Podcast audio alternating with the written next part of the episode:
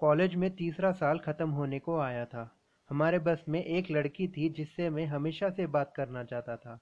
जब भी मैं उसके पास जाता, वो अपने दोस्तों के पास चली जाती थी और मैं वहीं खड़ा अपना फ़ोन देखने लग जाता था। एक दिन ऐसा हुआ कि मेरे और मेरे दोस्तों के बीच कुछ अनबन हो गई और मैं उदास-सा बस में बैठा था। वो भी उसी वक़्त अपना बैग रखने वहाँ आई थी और उसने मुझे देखा और मेरे पास आई और कहा कि बस आज देर से शुरू होने वाली है। मैंने उससे कहा ओके और अपना सर नीचे कर लिया। उसने पूछा क्या सब ठीक है? मुझे समझ नहीं आया कि क्या कहूँ और मैंने कह दिया हाँ सब ठीक है। फिर उसने कहा लगता तो नहीं, शायद तुम मुझे बताना नहीं चाहते। कोई बात नहीं, रहने दो।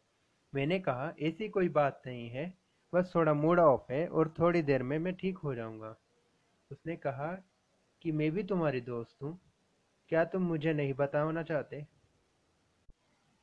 ये सुनकर मैंने कहा, कुछ नहीं, बस मेरे और मेरे दोस्तों के बीच थोड़ी लड़ाई हो गई और थोड़ी देर में सब ठीक हो जाएगा।